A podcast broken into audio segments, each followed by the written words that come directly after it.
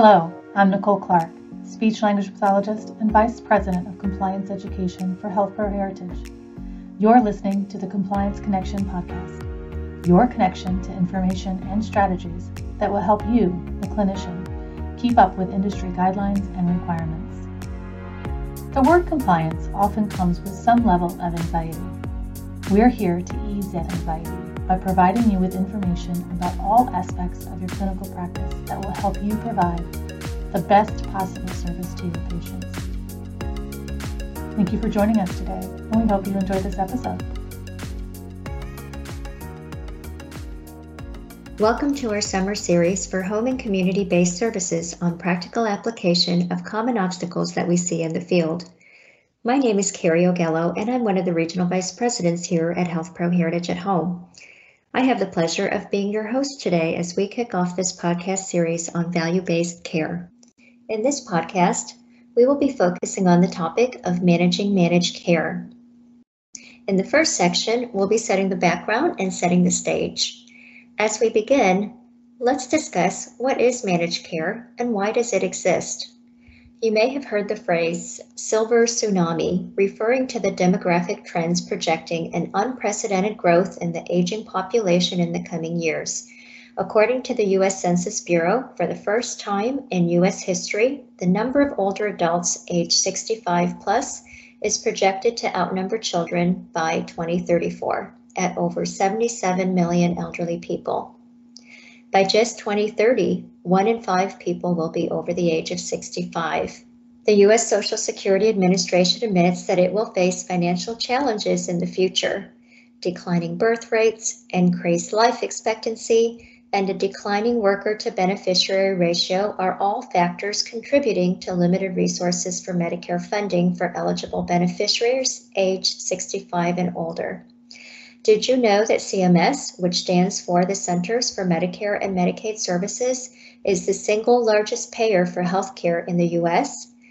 Facing the dilemma of limited resources and a growing elderly population, Managed care plans, known as Medicare Advantage plans for Medicare eligible beneficiaries, have proliferated to attempt to provide a solution.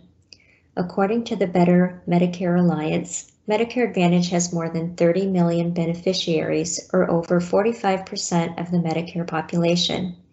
This is expected to jump in just two years to over 50% of total Medicare enrollment. So, what is managed care? According to CMS, managed care is a healthcare delivery system organized to manage cost, utilization, and quality.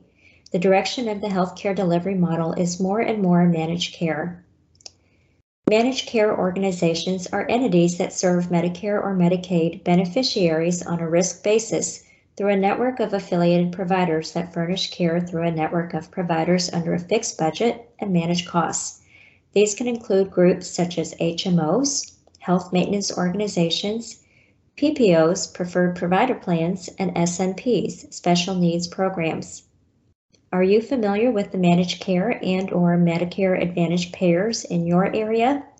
They may be administered through private insurance companies such as United Healthcare, Humana, Cigna, Blue Cross Blue Shield, and Aetna. WellMed is a good example. It is helpful that you familiarize yourself with common managed care and Medicare Advantage plans active in your area. So, what should we keep in mind when preparing for a managed care such as a Medicare Advantage referral? Your office team is a great resource and can share some of these helpful tips with you. In Section 2, we will discuss considerations for managing a managed care Medicare Advantage referral when a referral is received, our intake referrals team will enter the insurance type into your Market Hub and in the documentation EMR if that is a separate system. For those markets that use TherapySync as the hub, you can view the insurance type when you view the referral from your My Referrals inbox. You can also view this information in the patient's chart. Please note that the insurance type listed may just say Medicare or Insurance Auth, and then the comments may further specify the Medicare Advantage name. For example, Secure Horizons. When viewing this information, please pay special attention to the following. The number of visits authorized, the discipline, whether PT, OT, ST, or etc., whether assistants are allowed or permitted to treat by this insurance, the effective dates, including the start date of auth and the through or ending date of auth. Please note this may not match the 30 day periods within the 60 day certification episode. In TherapySync, we can block out days on the calendar in which there is no further auth, as well as place blocks to prevent scheduling more than the authorized number of visits from being plotted on the schedule. Please reach out to your director for additional resources on how to view the insurance type on referrals for your market if you are unsure where to view this information in the electronic medical record. In this next section, section 3, we will review some clinical considerations for managing managed care. Keeping in mind the managed care goals of program cost containment and improving patient outcomes, let's review some practical applications for clinicians in the field. The focus of utilization is efficient care delivery while achieving optimal outcomes.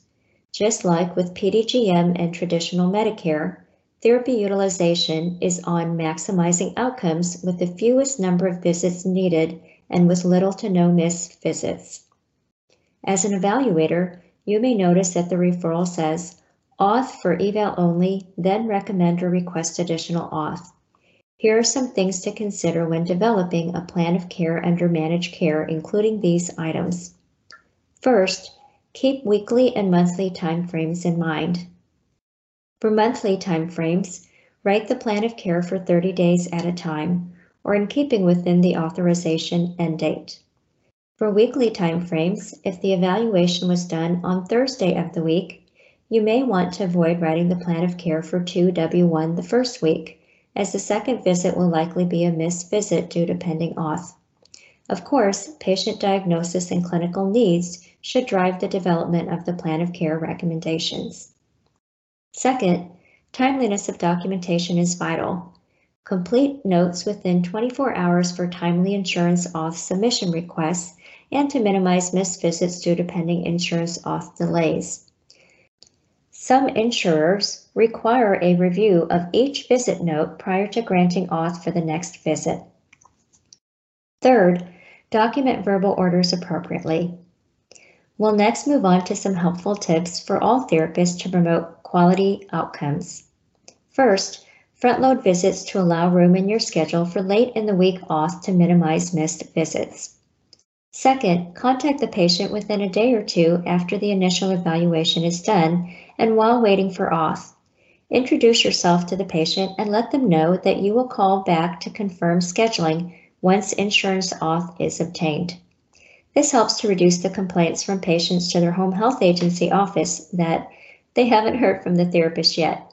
Then call back to confirm scheduling once insurance auth is received. Third, if the documentation EMR is Homecare Homebase point care, remember to sync daily and often to check for any new visits assigned on your schedule. Fourth, if the EMR allows you as a therapist to move the visit to the correct date that you actually plan to see the patient and have actually scheduled with them, then update your schedule accordingly in the EMR in advance. Fifth and final tip, maximize the time in the home. Remember, discharge planning starts from the very first visit. Have a specific goal in mind for every visit that you want to accomplish and achieve for that visit, and then tie that goal to a specific functional outcome. Thank you for joining us for this podcast on managing managed care. We hope that this podcast increased your knowledge of managed care. Ultimately, we hope that you can take these tips and apply them immediately in the field to improve quality, efficient care delivery and help our patients achieve optimal functional outcomes in the home. Stay tuned to the next podcast where Brandon discusses therapy utilization and quality over quantity. Thank you.